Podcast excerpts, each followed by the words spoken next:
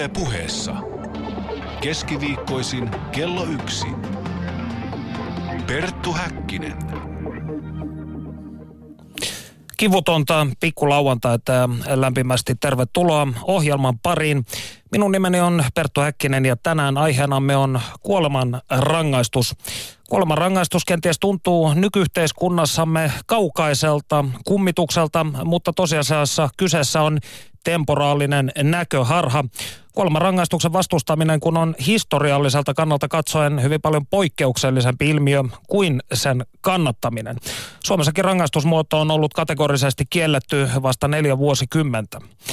Entä mitäpä sanoo niin kutsuttu kansa?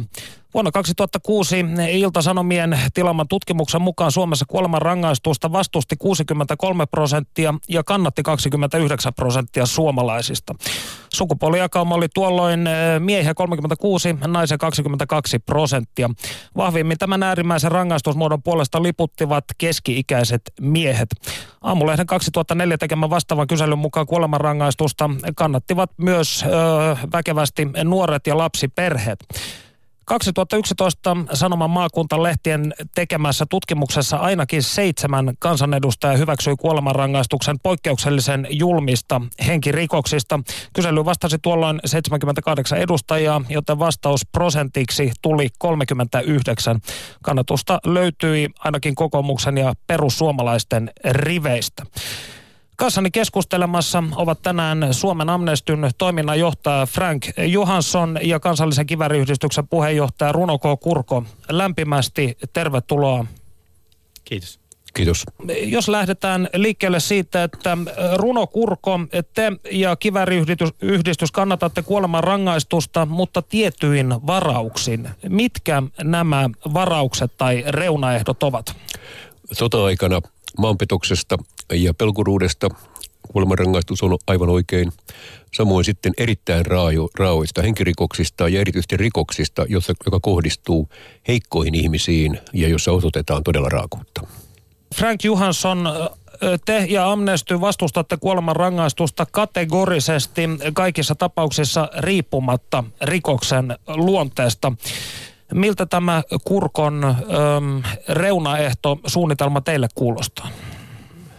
No suoraan sanottuna älyttömältä. Ei ole olemassa mitään sellaista syytä, ö, miksi valtion pitäisi tappaa henkilö tieten tahtoen siinä tilanteessa, kun tämä henkilö on jo pidätetty, on jo otettu pois ö, vaarantamasta yhteiskuntaa laajemmin ja on, on siten vaaraton ö, kaikille.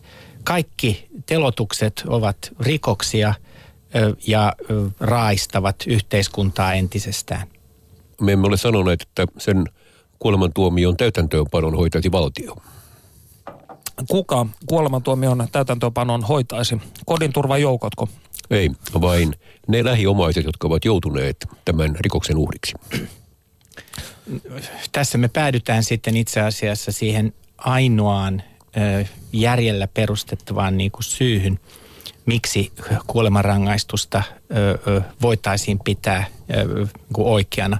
Jos me hyväksytään kosto oikeusperiaatteeksi, niin, niin sitten pystytään perustelemaan kuolemanrangaistusta. Mitään muuta syytä ei voida käyttää kuolemanrangaistuksen perustelemiseen. Se ei ole halvempi, se ei ehkäise rikollisuutta, se ö, ö, itse asiassa ö, on kaikkea muuta. Ja siis nykyajan maailmassa niin me emme halua perustaa mitään rikoslakia eikä mitään oikeuskäytäntöä kostoon, siis niin kuin silmä silmästä periaatteeseen. Eli Hammurabi ei ole huudossa. Ja palaamme tuohon aiheeseen tuota pikaa. Itseäni nimittäin eritoten kiinnostaa tämä ö, vanha kysymys siitä, kuuluuko yksilö yhteiskunnalle tai valtiolle vai sukulaisilleen, joka tällaisen kostomentaliteetin taustallahan hyvin usein on. Jos jatkamme ihan tällaisesta voisiko sanoa globaalista katsannosta, niin Amnestyhän julkaisee vuosittain raportin kuoleman rangaistuksen asemasta maailmalla. Miltä vuosi 2011 näytti? No me dokumentoitiin 6 700 000 teloitusta eri puolilla maailmaa 20 maassa. Tähän lukuun ei sisälly Kiinan telotukset, koska me tiedetään, että Kiinassa todennäköisesti telotetaan tuhansia, ellei jopa 10 000 ö, ö, ihmistä vuodessa. Kiinan luvut ovat kuitenkin epäluotettavia. Kiinassa telotukseen liittyvät tiedot ovat valtionsalaisuuksia ja sen takia me ei haluta julkaista minkäännäköistä lukuarviota, koska se voi heittää tuhansilla eri suuntiin. Me nähdään myös tässä, tässä tota, viimeisessä katsauksessa, että se trendi, joka on ollut olemassa viimeiset 30 vuotta, on se, että koko ajan – lisääntyvän maailman maita poistavat kuolemanrangaistuksen kokonaan käytöstä. Ensin se vaihe, että laki on edelleen voimassa, joka mahdollistaa telotuksen. Joitain ihmisiä jopa tuomitaan kuolemaan, mutta sitä ei käytetä. Ja tälläkin hetkellä... Eli siis tämmöinen, anteeksi, saman tyylinen asia kuin mikä vaikkapa Venäjällä oli, että pistettiin vuonna 1999 tämä ö, kuoleman rangaistussäädäntö ikään kuin jäähyllä, vaikka ihmisiä Kyllä. tuomittikin yhä. Niin, Kyllä. anteeksi, jatka vaan. Ja, ja, ja tällä hetkellä tilanne on siis se, että, että aika karkeasti niin kuin kolmesta neljästä maasta maailmassa kuolemanrangaistus on poistettu.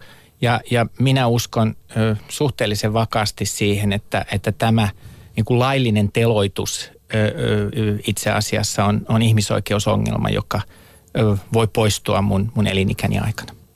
No Runo Kurko tällä vieressä viittoilee eikä näytä täysin vakuuttuneelta siitä, että kuolemanrangaistus tulisi poistumaan. Joo, ensinnäkin tuossa oli Johanssonilla suuruusluokkavirhe. Hän sanoi 700 000, tarkoitti varmaan 7 000 maksimissaan vuonna 2011 telotettuja. Eli siis telotettuja lukumäärä on hyvin tärkeää ymmärtää. Mä sanoin 700. 700 000 kuului. Ei kun 700. Hyvä, jos näin, oli 700. Näin täällä niin... papereissakin kyllä lukee. Hmm. Mutta, niin, mutta ja... joka tapauksessa Kiina on yksinään huomattavasti enemmän todella, ja sitä lukua me emme tiedä. Mutta se juuri, että jos me puhumme sellaisista maista, joissa tällä hetkellä käytetään sharia-lakia, ja joka perustuu siihen, että siellä voidaan todellakin esimerkiksi raiskauksen kohteeksi joutunut nainen teloittaa, jopa alaikäinen. Niin se on kyseessä on silloin sellainen asia, että tässä ei ole kyseessä sukulaisten kosto ja oikeus kostaa, vaan siinä tämä yhteiskunta kostaa, eli todellisuudessa imaami päättää.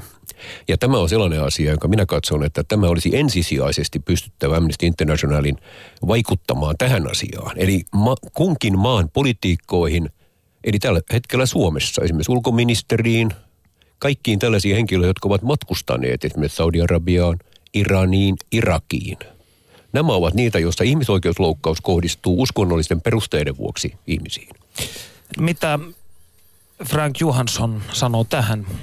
No mun mielestä se sharia-lakiin viittaaminen on – on, on sikäli mielenkiintoista, että ö, islamin uskoisten joukossa on lukuisia eri tulkintoja siitä, miten sharia itse asiassa tarkoittaa ja miten sitä pitäisi noudattaa. Ja ihan samalla lailla kuin kun kristittyjen joukossa on, on, on hyvin laaja käsitys siitä, miten se on. Eli sharia noudatetaan aina poliittisin eikä uskonnollisin perustein eräs hyvä sudanilainen ystäväni niin totesi kerran, että, että kun Sudanissa tota, käytetään sharia-lakia, että jos, jos sitä toteutettaisiin ihan oikeasti niin kuin rankimman säännön mukaan, niin meidän hallituksessa ei olisi muuta kuin ö, kädettömiä ja jalattomia henkilöitä, koska varkaudesta viedään käsi ja hallituksen ö, presidentti, pääministerit, muut ovat niitä tämän yhteiskunnan suurimpia varkaita. Ja tämä on taas yksi peruste sille, miksi kuolemanrangaistusta pitäisi poistaa. Ja, ja tietenkin islamila, islaminuskoiset maat ovat se joukko ö, maita, jossa, jossa edelleen eniten ö, ö, käytetään. Otetaan nyt Kiina ja Yhdysvallat siitä pois, niin jäljelle jää pitkälti islaminuskoiset maat. Mutta taas kerran se on kyse poliittisen järjestelmän tahdosta, jossa usein uhrit ovat heikossa asemassa olevia sitä käytetään rasistisesti ja heikossa asemat eivät pysty puolustautumaan oikeudessa, eivät saa asianajajaa. Ja tietenkin tämä on sellainen asia, johon pitäisi puuttua. Mutta siinä on myöskin se vaara, että me demonisoidaan tässä yhtä uskontoa. Ja, ja esimerkiksi Amnestin näkökulmasta niin erittäin suurta julkisuutta ovat saaneet sellaiset tapaukset, jossa aika populistisella tavalla joku tuo esiin sen, että nyt taas joku nainen Nigeriassa aiotaan teloittaa. Ja kun me esimerkiksi Amnestissa tarkkaan tiedämme, että tätä telotusta ei tule tapahtumaan, koska Nigeriassa on, on, on hyväksytty moratorio kuolemanrangaistuksesta, sitä ei tule tapahtumaan. Mutta se on sensaatiomaista ja sillä itse asiassa ei niinkään toimita kuolemanrangaistusta vastaan, kuin enemmänkin demonisoidaan islamia, koska se sopii meidän yhteiskuntaan, että näin tehdään. Eli, eli toisin sanoen väite on se, että kuolemanrangaistusta käytetään myös poliittisen lobbauksen tässä mielessä. Kyllä. Vielä nopea kommentti Kurkolta ennen kuin lähdemme inserttiviidakkoon. Joo, mä pidän erittäin huolestuttavana juuri sitä, että tässä joutuvat uhriksi erityisesti naiset ja myös homoseksuaalit. Tämä on hyvin vakava kysymys, koska juuri nämä hirttäjäiset, mitä Iranissa on ollut ja myös Saudi-Arabiassa kivitykset, ovat sen verran karmeita tapauksia, koska nämä ovat tosi ja nämä ovat tuo, myös tuotu esiin Amnesty Internationalin kautta. Pakko kysyä tässä vaiheessa vielä nopeasti. Frank Johansson, miten Intian bussiraiskaus-episodi on vaikuttanut viimeaikain keskusteluun kuolemantuomiosta? No Intian hallitushan on, on ilmoittanut, että he pyrkivät ajamaan näille kiinniotetuille henkilöille kuolemantuomiota. Me olemme sitä mieltä, että tässä on kyse erittäin vakavasta rikoksesta, mutta kuolemanrangaistus ö, ei ole ratkaisu. Se on vain sen rikoksen niin kuin, toistamista uudelleen. Ja, ja koska henkilöt on pidätetty, heistä ei ole vaaraa yhteiskunnalle, heille voidaan tuomita pitkiäkin vankeusrangaistuksia ja, ja tota, minkäännäköistä ehkäisevää vaikutusta telotukselle tässä ei olisi. Enemmän se, se lietsoisi tietynlaista väkivaltaisuutta siinä yhteiskunnassa. Suomen kielessä on hyvin kuvaava sanonta, saunan takana on vielä tilaa. En tiedä löytyykö tätä ilmaisua indoeurooppalaisista kielistä, mutta tässä vaiheessa kuitenkin kuuntelemme insertin kuolemanrangaistuksen historiasta. Toimittaja Panu Hietaneva haastattelee ja tutkija Hannele Klemettilä vastaa. Yle puheessa keskiviikkoisin kello yksi. Perttu Häkkinen. Kuolemanrangaistuksen kielto on kirjattu Suomessa perustuslakiin, mutta meilläkin ihmisiä on aikojen saatossa tuomittu kuolemaan. Historian tutkija Hannele Klemettilä, kuinka yleinen rangaistuksen muoto kuolemantuomio on Suomessa ollut? No yleinen samalla tavalla kuin missä tahansa muualla Euroopassa vanhoista ajoista alkaen. Kuolemanrangaistuksia on käytetty ihan ikimuistoisista ajoista – ympäri maailman tietysti, ei pelkästään Euroopassa. Uh, mutta uh, sitten tietysti siinä on ollut suurtakin vaihtelua, että missä määrin uh, rangaistusta on toteenpantu, riippumatta siitä, siis sehän on saattanut olla mukana lain kirjaimessa, mutta että millä, millä, millä teholla sitä on pantu toimeen, kuinka usein, niin siinä on ollut sitten eri kausina vaihtelua. Esimerkiksi keskiallahan on, on varsin synkkämainen, kun tosiasia on niin, että uuden ajan alussa paljon Hanakamin auktoriteetit käyttivät kuolemarangaistusta. Millaista rikoksista sitten Suomessa on tuomittu ihmisiä kuolemaan? No vanhempina aikoina kuolemanrangaistusta käytettiin kaikkein pahimmaksi mielletyistä rikoksista. Niitä olivat, no esimerkiksi jos mennään taas sinne keskiajalle, joka on mun oma, oma erikoisaluetta, niin, niin murha tietysti, sitten erilaiset uskontoa loukkaavat rikokset, petos. Petosta pidettiin erittäin vakavana rikoksena keskiajalla. Ja sitten uskontoa loukkaaviin rikoksiin tietysti, no niitä oli harhaoppisuus ja, ja noituus ja, ja tällaiset. Ja sitten tietysti vielä yksi, yksi oli äh, varkauden uusiminen. Eli ensimmäisellä kerralla ei, ei välttämättä mennyt henki, mutta jos toisella kolmannenkin kerran varasti ja jäi kiinni, niin sitten, sitten saattoi mennä henki. Mutta että yksi tärkeä seikka vanhempien aikojen yhteiskunnissa oli, oli se, että erila, erila, siis kuolemanrangaistusten kohdalla niin katsottiin tekijän henkilöllisyyttä, eli, eli sääty, sukupuoli, ikä ja niin poispäin. Että nämä seikat otettiin huomioon ja eri ihmiset saivat samasta rikoksesta. Esimerkiksi just kuoleman vakavasta rikoksesta, niin eri ihmiset saivat siitä erilaisia rangaistuksia.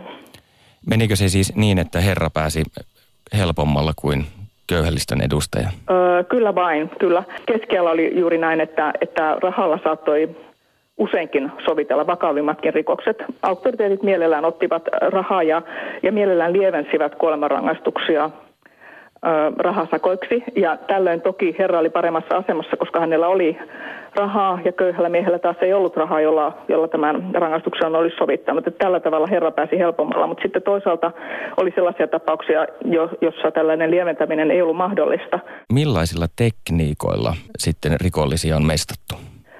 No Suomessa oli käytössä ihan samat tekniikat kuin muuallakin Länsi-Euroopassa, eli, eli tavat virtasivat tänne tänne Ruotsin kautta ja, ja muualta Euroopasta. Eli, eli keskiajalla sitten, kun oli, mm, alkoi syntyä näitä virallisia pyöveleitä, niin he ymmär, tunsivat kaikki nämä samat taidot kuin kollegansa Euroopassa. Eli kaikkein tavallisin menetelmä oli hirttäminen. Ja tämä oli vuosisatoja, siis antiikista asti, jolloin luovuttiin ristiinnaulitsemisesta, niin, niin hirttäminen ö, oli se kaikkein tavallisin. Ja itse asiassa antiikin jälkeen hyvin vähän keksittiin tai otettiin käyttöön mitään uusia tekniikoita, mutta hirttäminen oli se tapa, jolla suurin osa kuolemantuomion saaneista pahantekijöistä menetti henkensä. Keitä nämä pyövelit olivat? Minkälaista väkeä oli siinä mm, työssä? No, pyöveli-instituutiohan on taas ilmiö, joka kehittyi keskiajalla, koska vanhempina aikoina, jos oli äh, kuolemalla rangaistavia rikoksia, tai ylipäätään rikosten, rikosten ja rangaistusten selvittely oli ihmisten oma asia, eli, eli suvut, suvut keskenään sitten ratkoivat, jos joku, joku oli tappanut jonkun sukulaisen, niin, niin toisen, toisen puolen suvusta lähdettiin kostoretkelle. Ja se oli usein, usein syntyi tällaisia rikostojen kierteitä, mutta ihmiset keskenään ratkoivat asioita. Ja sitten keskiään myötä syntyi Eurooppaan ja keskusvaltoja, voimakkaampia keskusvaltoja. Ja, ja rankaisemisesta tuli valtion ja hallitsijan asia. Näin oli kaikkialla Euroopassa, myös Suomessa.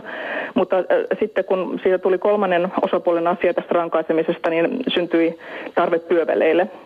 Eli eihän toki hallitsija tai tuomari voinut itse, itse tuomitaa teloittaa. Tai alkuvaiheessa näin, näinkin tapahtui, mutta, mutta aika pian sitten syntyi tällainen pyövelilaitos, ja pyöveleiden värvääminen oli aika mutkikas homma alkuvaiheessa, koska kukaan ei, ei halunnut tähän hommaan, koska siihen ei liittynyt se oli tarpeellinen ja sillä tavalla arvostettava, mutta saman aikaan halveksittu ja, ja kaihdettu, eli siihen liittyy uskomuksia saastaisuudesta ja niin poispäin.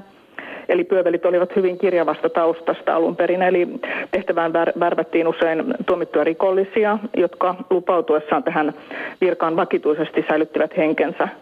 Tai sitten siihen vaihtoehtoisesti värvättiin teurastajien apulaisia, koska heillä oli jo, jo tietotaitoa ja mm, eri tavoin yritettiin löytää soveliaita henkilöitä tehtävää, mutta se oli pitkään hyvin, hyvin hankalaa, kunnes sitten tämä pyöveli-laitos vakiintui niin hyvin, että automaattisesti pyövelin pojasta tuli isänsä seuraaja, joten sitten pyöveleitä alkoi olla paremmin tarjolla ja myös sellaisia, jotka ymmärsivät ja taisivat ammatin salat ja monet vaatimukset.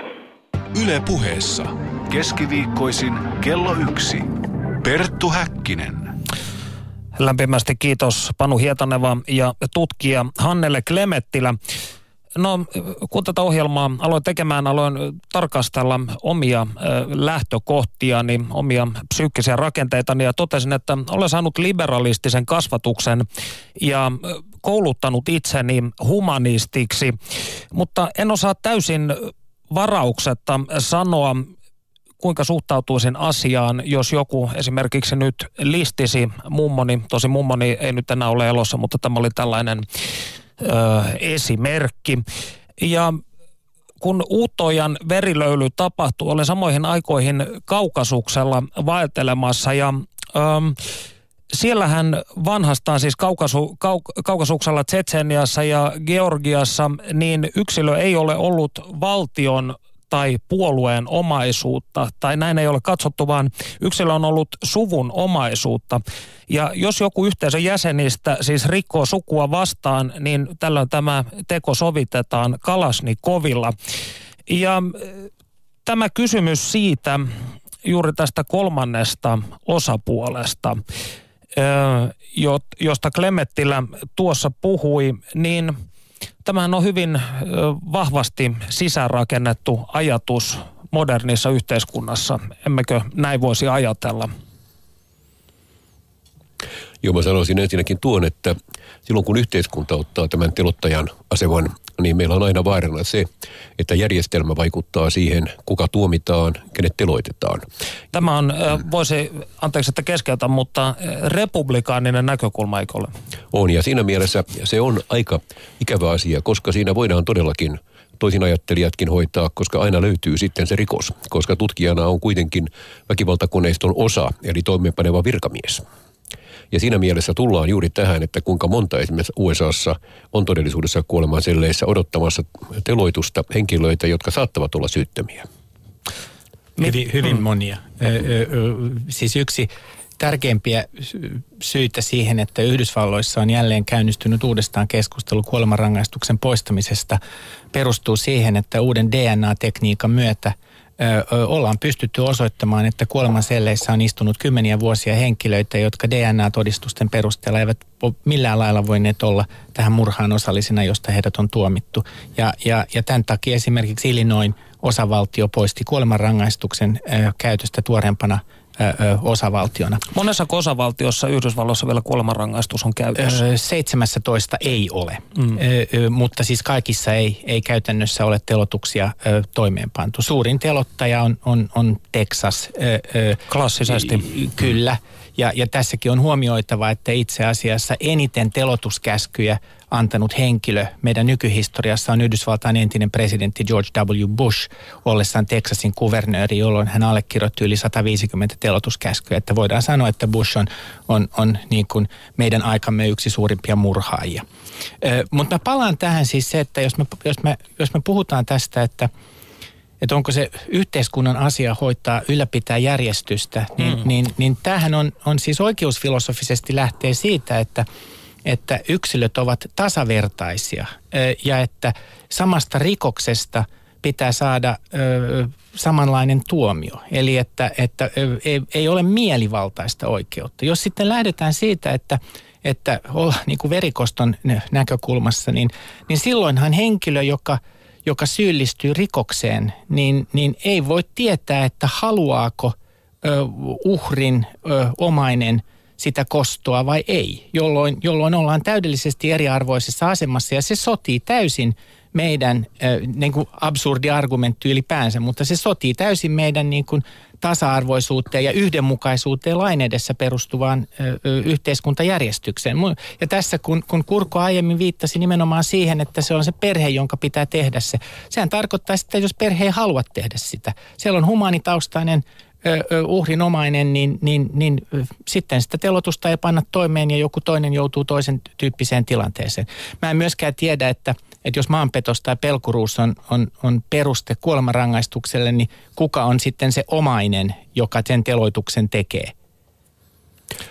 Siinä onkin kyseessä aina valtio, koska tämä kohdistuu Eli tässä olisi valtioon. sillä tavalla kaksi nainen. Kyllä. Joko tämän rangaistuksen voi panna täytäntöön tai toimeen siis valtio tai omaiset. Kyllä. Ja omais meillähän on vanha etninen ryhmä Suomessa, joka on 500 vuotta asunut täällä. Ja heillähän on ollut tämä kostosysteemi. Ja se on toiminut aika hyvin. Eli siinä mielessä, jos ajatellaan yhteiskuntaa, miksi me laitamme sellaisen kaverin istumaan sitten vielä kymmeneksi vuodeksi, kun hän suorittaa vain sen teon, mikä kuuluu heidän systeemiinsä.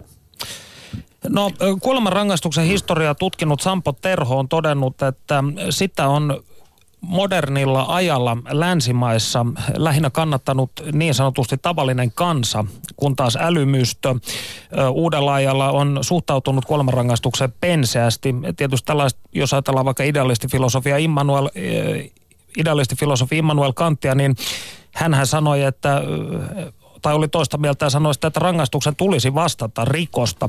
Ja mihin tällä tällä ö, pyrin on se, että viime toukokuisen, vaikkapa nyt tämän kahdeksanvuotiaan lapsen surullinen murhatapaus, niin tämän kaltaiset asiat niin nostavat kansalaisten tunteita ihan ymmärrettävistä syistä pintaan. Ja tällöin useasti nousikin esiin tämä, voisiko sanoa metafyysinen tai metaeettinen kysymys siitä, että onko näin hirviömäisiin tekoihin syyllistyneillä ihmisillä jonkinnäköinen objektiivinen oikeus elää vai ovatko he luovuttaneet sen tämän tekonsa hetkellä pois. Mitä mieltä te olette? No ensinnäkin vanha käsitys on, ja monilla uskonnoillakin on, se, että lapsi on omaisuutta. Ja silloin kun tällainen väkivallan teko kohdistuu omaan lapseen, se on äärettömän julma teko, mutta siinä on myös tämä ajatus, että se on omaa. Tällaisen henkilön kohdalla herää myös kysymys siitä, onko hän lainkaan ymmärtänyt, mitä tekoa hän on tehnyt. Eli silloin tullaan taas sellaiseen asiaan, että onko hänelle oikea rangaistus, kuolemanrangaistus, se voi hyvin kyseenalaistaa. Toi, äh, nyt mulla katkoikaa, siis ihmisoikeusjulistuksessa vuodesta 1948, joka on poliittinen sopimus – johon valtiot ovat liittyneet ja sen perusteella luotu sitten tota erilaisia lakeja, niin, niin yksi sen keskeisiä kohtia on se, että jokaisella on oikeus elämään. Mm. Eli sitä ei voi mielivaltaisesti tai, tai mulla lailla poistaa. Ja tätä on sitten tulkittu sitä, että, että tarkoittaako tämä sitä, että kuolemanrangaistus itse asiassa olisi niin kuin laiton. Ollaan päästy niin pitkälle, että kolme neljäsosaa maailmasta itse asiassa on sitä mieltä, että tätä pitäisi tulkita niin, että se on laitonta. Aina kun, kun tota on näitä veritekoja, niin, niin ö, ihmisissä herää tietynlainen tämmöinen eläimellisyys, ö, että, että halutaan niin kuin hyvin voimakkaasti tunteenomaisesti reagoida johonkin kun kuitenkin saadaan pari päivää, pari viikkoa harkinta-aikaa, niin, niin ehkä tajutaan, että se ensimmäinen tunteellinen reaktio ei ole se paras mahdollinen. Ja tämähän on myös ideologisesti yksi niistä syistä, minkä takia oikeusjärjestelmä on tehty sellaiseksi, että omaiset eivät ole mukana siinä päättämässä, koska silloin tunteelliset asiat vaikuttaisivat siihen. Oikeus on sokea, oikeudella on, on, on, on silmälaput. Välillä liiankin niin, sokea, kuten ihmiset humoristisesti sanovat. Ky, kyllä niin varmaankin on, mutta siis taas, taas se, se lähtee siitä, että minkä näköisiä oikeusperiaatteita me halutaan, mm. että valtiossa noudatetaan. Ja niiden oikeusperiaatteiden mukaan, mitä Suomessa – Euroopassa, suurimmassa osassa latinalaista Amerikkaa, muutamia poikkeusta lukuun ottamatta, yhä lisääntyvästi Afrikassa, myös monessa arabimaissa on tultu siihen tulokseen, että, että kuolemanrangaistus, joka on siis, ei ole rangaistus, vaan rikos, niin että se ei sovi siihen yhteiskuntajärjestelmään. Tämä onkin kiinnostavaa, kun viittasi latinalaiseen Amerikkaan, koska vanhastaanhan mielipidemittausten valossa ainakin on se, että kuolemanrangaistukseen penseimmin, nihke, ö, siis penseimmin suhtautuvat ö, Länsi-Euroopan maat ja latinalaisen Amerikan maat. Ja tämä minua kiinnostaa kulttuurihistoriallisessa mielessä, miksi näin on. Johtuuko tämä, voisiko sanoa, verisistä sotilasvallankaappauksista ja banaanivaltio historiasta vai mikä? Latinalaisessa Amerikassa kuolemanrangaistus itse asiassa poistettiin melkein ensimmäisenä maailmassa, että, että Espanjasta siirtomaavallasta itsenäistyneet maat jo 1800-luvun alulla olivat ensimmäisiä poistamassa sitä. Mä, mä mietin itse asiassa tämän, tämän lähetyksen alkaessa, että – että tiedänkö mä itse asiassa tähän syytä, mutta mä en ole sitä selvittänyt. Mä, mä voisin kuvitella, että ehkä, ehkä siirtomaasotien julmuus mm. ö, on, voinut olla, on voinut olla yksi tekijä, missä on nähty, miten epäoikeudenmukaisesti tätä telotuskäytäntö on toimeenpantu. Niin siellä ei varmaan paljon espanjalaisten päitä ole pudonnut, enemmänkin niin. alkuperäisväestön. Mitä on runo? Joo, tämähän onkin juuri se, että Etelä-Amerikassa on jokaisella muistissa historiasta, millä tavalla todellakin valloittajat, portugalilaiset ja espanjalaiset toimivat. Ja se raakuus, mitä tietysti katolinen kirkko osoitti myös näitä vääräuskoisia kohtaan. Sehän on aivan selvää, että silloin on jo olemassa vastareaktio, mutta meidän pitää myös ajatella, että meidän eurooppalaista taustaamme. Meillähän nämä kuolemanrangaistukset ja niiden täytäntöönpanot, nehän ovat tulleet aivan yleisiä ja olivat aikanaan Ranskassa esimerkiksi julkisia nämä gidiotiinitelotukset vielä ihan ennen toista maailmansotaa. Mm. Niin siinä mielessä me voimme miettiä tätä siltä kannalta ja kun Johansson sanoi tämän Bushin todellakin, että hän on tämä teloittajien mestari siinä mielessä, W. Bush, niin onhan kaikki nekin, mitä on Irakissa nyt telotettu ja Saddam Hussein, hekin ovat oikeastaan, heidät on lynkattu juuri Bushin ansiosta. Mm. Eli kyllä se tilasto on aika suuri, jos ajattelemme sitä. Jokainen hirtetty siellä, niin on Bushin ansiosta. Tässä vielä sellainen asia oikeastaan, oikeastaan jäi kiinnostamaan, kun puhuttiin tästä ihmisoikeuksien julistuksesta, niin jos ajatellaan, että verikostot ovat tuhansia vuosia vanha traditio useimmissa maailman kulttuureissa, ja meillä on nyt reilu 60 vuotta ollut käsissämme tällainen paperi, niin kuinka todennäköistä on se, että tämä, voisiko sanoa, liberaali linja tulee jatkumaan tulevaisuuteen. Ja kuten Johansson sanoi, niin että kuolemanrangaistus tulee kokonaan poistumaan. Eikö ole yhtä lailla mahdollista, että sadan vuoden päästä kuolemanrangaistus otetaan, tapahtuu jotain hyvin hämmentävää, kuolemanrangaistus otetaan käyttöön useimmissa, vaikka jopa Länsi-Euroopan ja Latinalais-Amerikan maissa? Historia on sikäli mielenkiintoinen, että, että sieltä pystyy löytämään ö, ö, sellaisia tilastoja, mitä, mitä sieltä halutaan. Esimerkiksi jos ajatellaan orjuutta – instituutiona, niin, niin se on yhtä tavallista ja, ja, mm. ja, ja se on suurin piirtein samaan aikaan sitä on lähdetty poistamaan, kun, kun ensimmäiset maat ovat poistaneet kuoleman rangaistuksen. Mä luulen, että, että me ei välttämättä ö, käytäisi tässä keskustelua siitä, että onko orjuus oikeutettua vai ei, vaan me pidettäisiin sitä aika itsestään selvänä. Nimenomaan. Ö, ö, toisaalta esimerkiksi lapsityöstä puhutaan tällä hetkellä ö, ö, hyvin niin kuin, ö, ö, epäsopivana ö, tekona. Ei siitä hirveän montaa kymmentä vuotta ole, kun suuri osa suomalaisista lapsista olivat aamusta iltaan töissä. Mm-hmm. Niin, että, että, että se meidän perspektiivi on, on tietenkin aina niin kuin hyvin lyhyt. Ja yhteiskunta kaikilla tasoilla on muuttunut viimeisen sadan vuoden aikana huomattavasti nopeammin kuin edeltävien tuhansien ö, ö, vuosien aikana. Onko tämä jonkinnäköinen niin kuin tämmöinen – pieni parenteesi ja sitten me palataan ö, ö, huomattavasti niin kuin toisen tyyppiseen yhteiskuntaan, niin ei sitä tietenkään pysty ennustamaan. Niin. Ja on sitä toisaalta sanottu, että 1900-luvulla murhattiin enemmän ihmisiä kuin kaikkina aikaisempina vuosisatona yhteensä. Kyllä. Ihmisiä on myös on, on ollut maapallolla Totta paljon kai, enemmän on ollut aikaan. mitä murhata. Mm. Mä kyllä ennustan sen, että kuolemantuomio tulee lisääntymään niiden käyttö, koska meille tulee nämä kulttuurien kohtaamiset.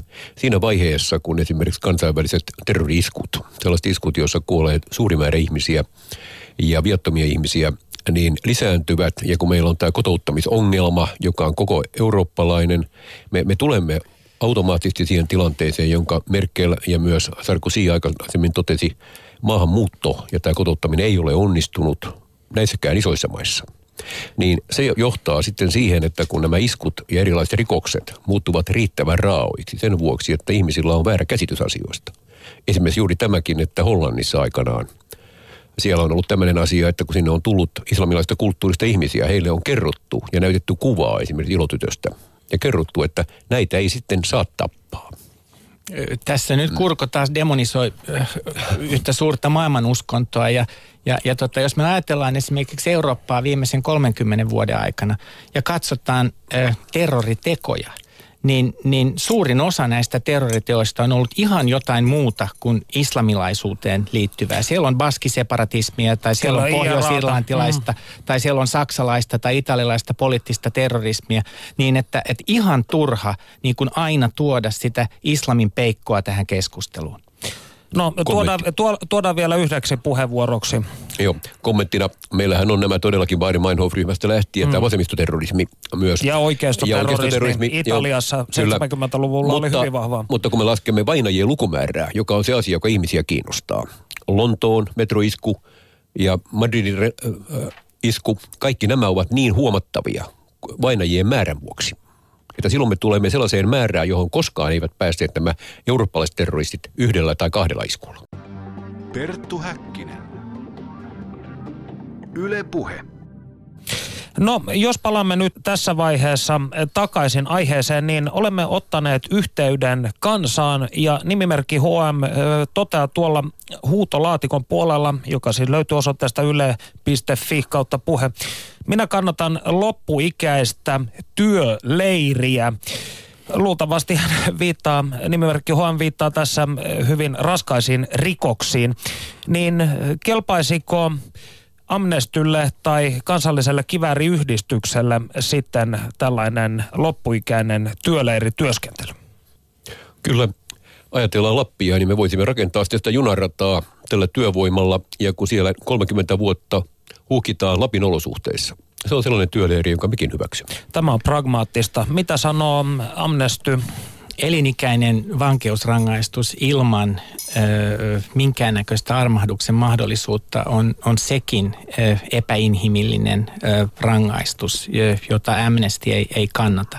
Taas, taas ehkä me, meillä on niin eri kriminaalipoliittinen lähtökohta tässä, että, että jos, jos kuitenkin niin kuin suomalaisen kriminaalipolitiikan ja, ja ehkä niin kuin ihmisoikeuslähtöisen kriminaalipolitiikan yksi keskeisiä perusteita on, on, on se, että me, me lähdetään siitä, että yksilö voi muuttua – yksilö voi, voi ikään kuin ymmärtää oman virheensä, yksilö voi koulutuksen kautta uudestaan löytää paikkansa yhteiskunnassa. Se on edelleenkin myös niin kuin suomalaisten vankeusrangaistusten ja vankilassa tapahtuvan erilaisen koulutuksen tarkoituksena.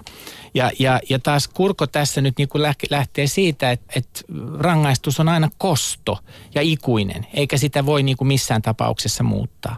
Ja, ja Amnestylle oli itse asiassa aika suuri dilemma – se, että Kaliforniassa ö, ö, käytiin kan, niin kuin vaalipäivän yhteydessä, niin, niin yleensä Yhdysvalloissahan myös voidaan äänestää erilaisista kansalaisaloitteista. Ja siellä oli kansalaisaloitteena Kaliforniassa, että kuolemanrangaistuksesta luovuttaisiin ja että vaihtoehto olisi elinikäinen ö, vankila ilman ma- armahduksen mm. mahdollisuutta. Ja, ja meidän mielestä molemmat vaihtoehdot olivat huonoja. Ja, mm. ja ei oikeasti haluttu ottaa siihen kantaa, vaikka, vaikka niin kuin joku voisi kuvitella, että no kuolemanrangaistuksen poistaminen laista olisi kuitenkin ollut ö, parempi vaihtoehto. Tätä se ei kuitenkaan valitettavasti ole. Keskustelu jatkuu tuota pikaa. Sitä ennen kuitenkin kuuntelemme, mitä sanoo kuolemanrangaistuksen eettisistä namiskuukkeleista filosofi Timo Airaksinen. Panu Hietaneva haastattelee. Yle puheessa. Keskiviikkoisin kello yksi. Perttu Häkkinen. Näinä päivinä pidetään itsestäänselvyytenä, ainakin meillä länsimaissa, sitä, että kuolemanrangaistusta ei ole käytössä. Mutta Ranskan vallankumouksen aikaan kiljotiinilla tapettiin hyvinkin paljon ihmisiä, mutta sitten tilanne rupesi pikkuhiljaa muuttumaan. Mitä tapahtui eurooppalaisessa henkisessä tilassa?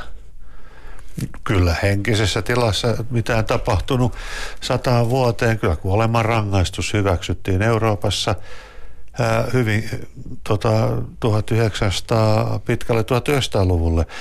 Ranskan vallankumous on tietysti eri asia, koska se koski tätä terroria – vallankumouksen terrorivaihetta, ei, ei ajatus kuolemanrangaistuksen niin kuin ongelmista kiteytynyt ennen kuin vasta toisen maailmansodan jälkeen suurin piirtein. Ja kyllä suurin osa filosofeista, siis klassista filosofeista on aina pitänyt kuolemanrangaistusta ikään kuin itsestään selvänä.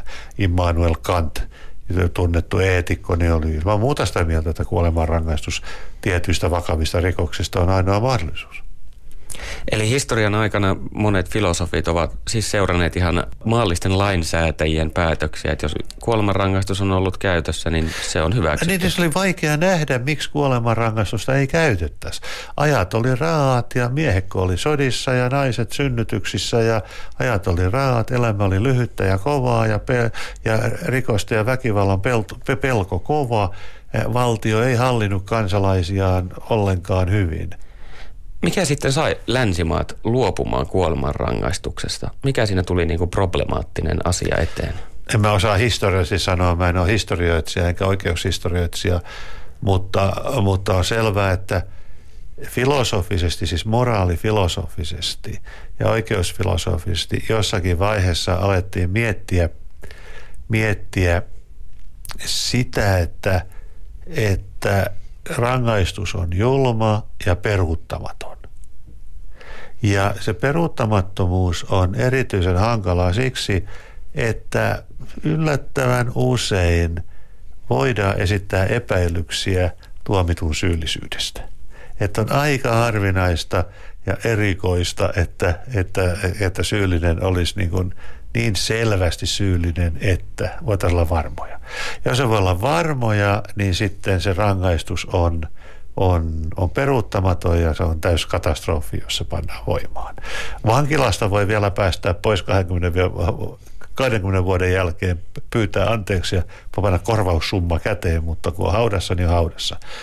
Ja sitten jos ajatellaan niin kuin ihan moraalifilosofiaa, niin rangaistus on julma myöskin – ympäristölle ja sukulaisille.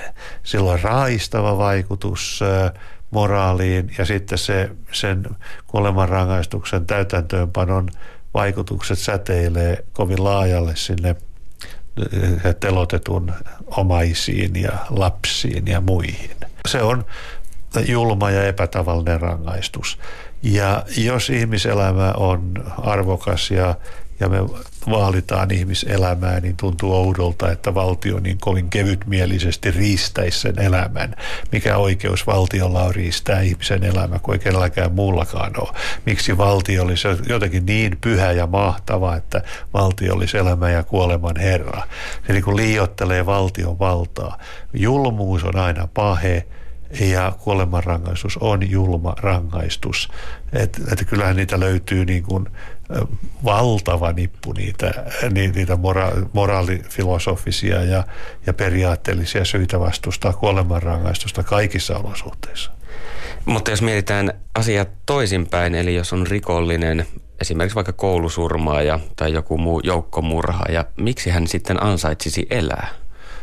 Ei kenenkään tar- tarvitse. Ei, ei, siis, siis kysymys on haastavasti asetettu. Ää, ei kenenkään tarvitse ansaita elämäänsä.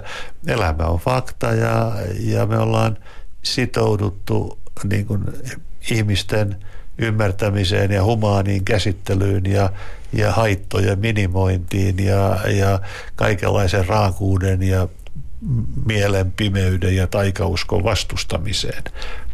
Ei, ei kukaan menetä oikeuttaan elää tai tätä hän ei ansaitse elää. Ei se, emme usko, että toi on mikään koherentti tapa ajatella. Nyt eletään talouskriisin aikaa ja äärioikeisto on nostanut Euroopassa eri puolilla suosiotaan. Mitä luulet, onko tai suhtaudutaanko nykyään kuolemanrangaistukseen suopeammin kuin aiemmin, koska ajat ovat muuttuneet? Toi on hyvä kysymys ja, ja kyllä mä seuraan aina tätä keskustelua vähän niin kuin sydänkylmänä, että, että onko näkyvissä tämmöisien kovien äärioikeistolaisten, autoritaaristen asenteiden esiintuloa, onko, onko olemassa vaara, että me palataan tähän barbari, barbarismiin takaisin. Ja jopa tämmöiset, siis, siis ei tarvitse palauttaa kuolemanrangaistusta, mutta siitä puhuminen ja sen vaatiminen ja sen, sen niin kuin ajatuksen uudelleen etsiminen ja hyväksyminen on, on äärimmäisen huono merkki niin kuin oikeuskulttuurin kehittymisen kannalta. Eli jo se, että kuolemanrangaistuksesta keskustellaan, niin on merkki jonkinlaisesta yhteiskunnan, voiko sanoa, rappiosta? Niin, joo, siis valistuksen rappiosta voisi sanoa, jos sitä keskustellaan sillä tavalla, että vastustajat ja kannattajat joutuu väittelemään keskenään, niin se on mun mielestä jo katastrofaalisen huolestuttavaa. Lämpimästi tervetuloa takaisin tämän rappiollisen ohjelman parin. Tässä siis filosofi Timo Airaksinen, Panu Hietaneva haastatteli. Ja tämä on minun mielestäni aika kiinnostava kulma. Öö, rappeuttaisiko kuoleman rangaistus yhteiskunnallista moraalia, vaiko ei, jos Frank aloittaa? Kyllä. Millä ja, tavoin? No Airaksinen itse asiassa tässä insertissä jo, jo, jo kertoi sen. Siis se, että on selvästi todistettu, että syyttömiä ihmisiä on telotettu. Eli puhutaan oikeusmurhasta, joka, joka on täysin peruttamaton. Se sekä niin kuin heikentää luottamusta oikeusjärjestelmään, että on tavaton henkilökohtainen tragedia useille ihmisille. Me tiedetään mikä on tullut erilaisissa esimerkkeissä esille tässä, että, että kuolemanrangaistus on aina todennäköisempää ö, köyhälle ihmiselle kuin rikkaalle. Se on, ö, Tämä on tilastollinen fakta käsittääkseni. Kyllä, ja se on myös selkeästi tilastollinen fakta, että niissä yhteiskunnissa, jossa on, on eri värisiä ihmisiä, niin, niin valkoisen ihmisen surmaamisesta tulee paljon helpommin kuolemanrangaistus kuin mustan ihmisen surmaamisesta. Ja jos tekijä on musta, niin se on vielä todennäköisempää. Ja ö, sitten se, se kerta kaikkiaan vaikuttaa raistavasti yhteiskuntaan. Hyväksytään väkivalta ö, niin kuin yhteiskuntajärjestelmän osaksi.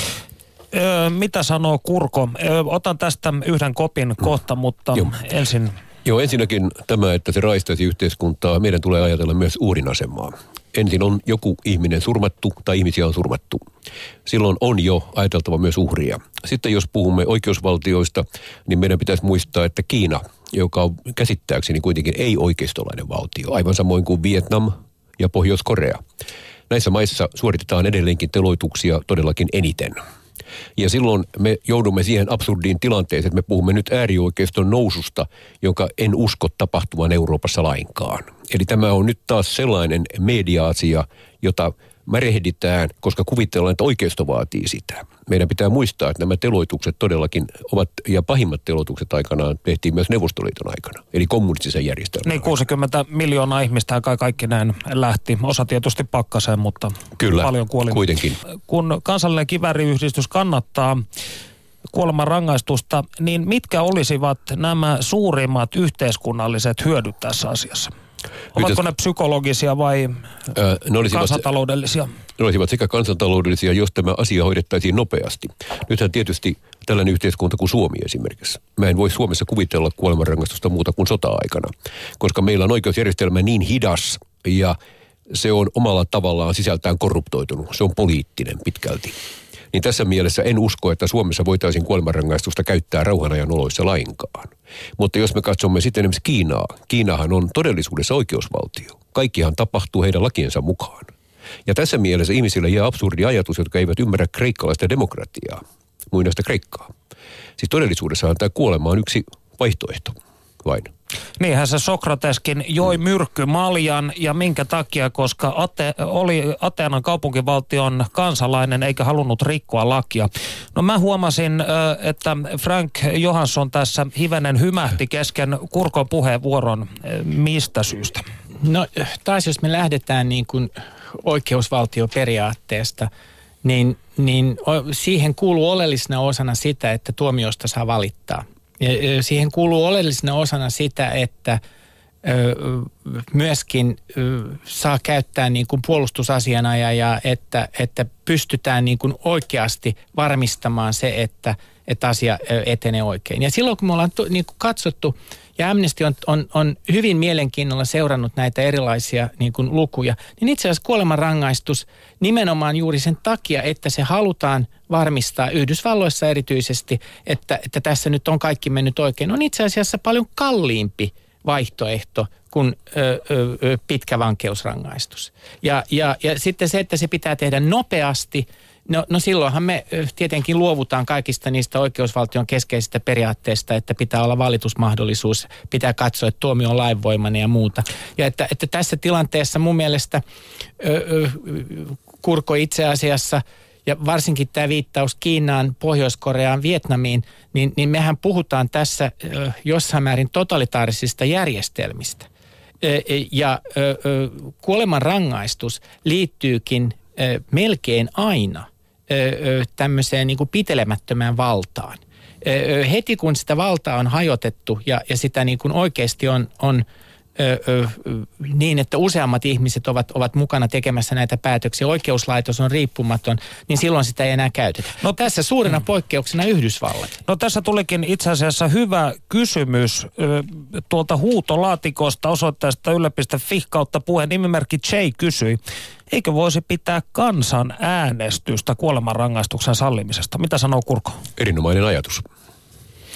Mikä on Amnestyn kanta, Frank Johansson? Pitäisi aika tarkkaan silloin miettiä, että miten tämä ö, kysymys muotoiltaisiin. Ö, ö, taas viitataan tässä tota, erityisesti Yhdysvalloissa ö, tehtyihin tutkimuksiin ö, siitä yksinkertaisesta syystä, että näitä on tehty siellä kaikkein eniten. Jossa ollaan havaittu siis niin kuin yli 20 prosentin heittoja vastauksissa kysymyksiin, jos on kysynyt, että pelkästään, että pitääkö kuolemanrangaistus sallia. Tai sitten on niin kuin kysytty, että pitääkö kuolemanrangaistus sallia, jos vaihtoehtona olisi ö, elinikäinen ö, vankeusrangaistus. Niin silloin jo laskee 20 prosenttia. Mitä enemmän sä kerrot kuoleman järjeste- kuolemanrangaistusjärjestelmän epäoikeudenmukaisuudesta, se- siihen liittyvistä muista ongelmista, niin se lukumäärä vähenee ja vähenee ja vähenee joka kerran kannattajien lukumäärässä. Eli- Jos, jos kannattaa kuolemanrangaistusta Siis niin semmoisia ihmisiä, jotka vilpittömästi kaikista näistä duubioista huolimatta kannattaa kuolemanrangaistusta. Se ainoa peruste, jolla heillä on siihen, on se kosto. Ja, ja hyvin harva ihminen maailmassa itse asiassa haluaa kostoon perustuvan oikeusjärjestelmän. Ja, ja tämän takia tämä ei ole sen tyyppinen kysymys, että siitä voitaisiin järjestää kansanäänestys, koska se on niin monimutkainen ja sen tiedon levittäminen siitä, että mi, mitä kaikkea tähän liittyy, se pitäisi varmistaa. Eli siis kyse on vähän samasta aiheesta kuin Saarioisa maksa laatikko, että mitä enemmän siitä tietää, sitä vähemmän haluttavalta se tuntuu. Ja tässä vaiheessa kuuntelemme toimittaja Panu Hietanevan haastattelun oikeusministeriön kansliapäällikkö Arto Kujalasta, joka kertoo näkemyksiään kuolemanrangaistuksesta. Lähetystä jäljellä rääpälämäiset 6,5 minuuttia, mutta odotamme yhä yle.fi kautta puhe osoitteessa mielipiteitänne ja kysymyksiänne. Yle puheessa. Keskiviikkoisin kello yksi. Perttu Häkkinen. Mietitään tämmöinen utopistiselta tuntuva tilanne että on Suomi, jossa kaikki elinkautiset vankeusrangaistukset on muutettu kuolemantuomioiksi. Mitä kaikkea se on vaatinut? Kuinka tähän pisteeseen on päädytty? Täytyy ottaa huomioon tämä pitkä historia, mikä meillä on tässä taustalla. Suomessa on viimeksi rauhan aikana pantu täytäntöön rikoksesta tuomittu kuolemanrangaistus ää, vuonna 1825. Eli siitä on kohta 200 vuotta aikaa. Ja tuota, nyt mitä tässä olisi voinut tapahtua tässä välillä, jotta tällaisen tilanteeseen on päädytty, niin, niin siinä todennäköisesti olisi tapahtunut hyvin radikaali yhteiskunnallinen muutos. Siinä olisi tapahtunut kokonainen ajattelutavan muutos, ihmiskäsityksen muutos ja todennäköisesti myös kokonainen oikeuskäsityksen muutos. Eli, eli on äärettömän vaikea edes spekuloida sillä, että, että miten tällaiseen tilanteeseen on voitu todellakin päätyä, koska todellisuus kuitenkin tällä hetkellä kehittyy vielä aivan toiseen suuntaan. Eli toisin sanoen Suomi sellaisena kuin me sen nyt tunnemme, niin sitä ei olisi. Täällä olisi täysin erilainen yhteiskunnallinen tilanne. Ja Joo, näin, näin, näin minä sen näin kyllä. Kyllä tämä olisi tuota ihan eri, eri yhteiskunta ja erilainen ajattelutapa, joka, joka näkyisi hyvin monessa muussa asiassa kuin pelkästään kuolemanrangaistuksessa. En oikein, en osaa ajatella, että tähän yhteiskuntaan noin vaan otettaisiin yli 200 vuoden takaa joku silloin käytössä ollut seuraamus ilman, että se näkyisi koko yhteiskunnassa. Kyllä se näkyisi yleensäkin heikoimpien yhteiskunnan jäsenten käsittelyssä, vanhusten kohtelussa, vammaisten käsittelyssä, monen kaltaisessa muussa ajattelussa. Jos olisi sellainen tilanne, että Suomessa olisi käytössä kuoleman rangaistus, mitä luulet, kuinka maailmalla suhtauduttaisiin Suomeen? No hyvin kriittisesti Suomi on sitoutunut ihmisoikeussopimuksiin, joissa kuolema, ja myös, myös niiden kuolemanrangaistuksen kieltäviin osioihin. Ja tuota, samoin Suomen perustuslaki kieltää kategorisesti kuolemanrangaistuksen käytön sekä rauhan että sodan aikana. Ja, ja jotta päädyttäisiin siihen tilanteeseen, että kuolemanrangaistus ihan oikeasti voitaisiin Suomessa ottaa käyttöön, niin se merkitsisi, että Suomi irtautuisi ihan keskeisistä tätä oikeusvaltiota määrittävistä säädöksistä ja kansainvälisistä sopimuksista. Mutta tämä olisi kuitenkin todennäköisesti jonkinlainen ulkopoliittinen itsemurha. No kyllä joka tapauksessa Suomi menettäisi täysin uskottavuutensa rauhaa rakentavana valtiona ja rauhaa rakentavana maana. Mitä luulet, toimisiko tämä kuolemanrangaistus kuitenkin jonkinlaisena pelotteena? Vähentäisikö se vakavien rikosten määrää? Kokemusten mukaan ihan tilastotarkastelulla voi todeta, että ei, ei vähennä, koska, koska näissä kuolemanrangaistusta käyttävissä maissa järjestää, mitä nyt tilastoja on käytettävissä, henkirikosten määrä on reilusti suurempi kuin mitä se on meillä, tai yleensäkin läntisessä Euroopassa. Meillä on elinkautisten määrä kolminkertaistunut viimeisen 20 vuoden aikana. Meillä ei ollut kuin, kuin alle 30 elinkautista vuonna 90. 1990. Ja vi, nyt vuodenvaihteessa, eli reilu viikko sitten, meillä oli 198. Ja kyllähän tästä on tietysti havaittavissa se, että, että tietynlainen yhteiskunnan suhtautuminen henkirikoksiin ja, ja erityisesti murhiin on tiukentunut huomattavasti. Mistä se johtuu tuo elinkautis tuomioiden? No se johtuu osittain siitä, että nyt, nyt siinä on osittain ää, istutaan elinkautista jonkin verran pidempään, se vaikuttaa siihen. Ja, ja toisaalta ää, murhista tuomitaan ehkä useampia henkilöitä kuin aikaisemmin. Aikaisemmin se oli yksi, yksi, yksi tuomittu per murha, mutta nyt niistä saatetaan tuomita enemmän. Ja yhtenä keskeisenä tekijänä siellä taustalla on myöskin tutkintamenetelmien kehittyminen. Eli kyllä, kyllä suhtautumistapa voi muuttua, tiukentua ja löysentyä myös, ja, ja erityisesti on tiukentunut, vaikka ei sinänsä mitään brutaaleja rangaistuksia käyttöön otettaisikaan. Alsos Brah, oikeusministeriön kansliapäällikkö Arto Kujala, Panu Hietaneva haastatteli. Ja tosiaan loppuun käy.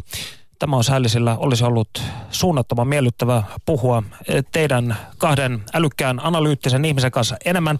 Kuitenkin viimeinen kysymys, puoli minuuttia aikaa kummallakin vastata.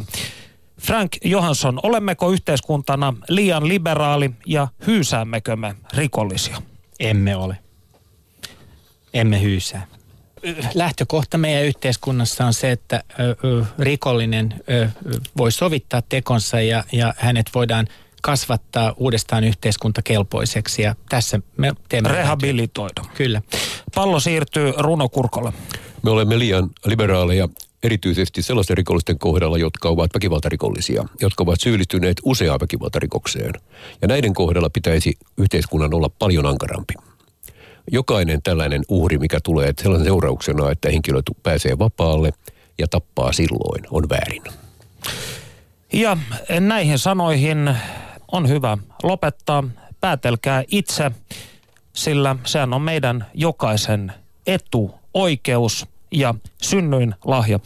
Minä olen Perttu Häkkinen. Tämä ohjelma jatkuu ensi pikkulauantaina samaan aikaan tällä samalla kanavalla. Teille kaikille kuulijoille toivotan oikein hedonistista viikon jatkoa.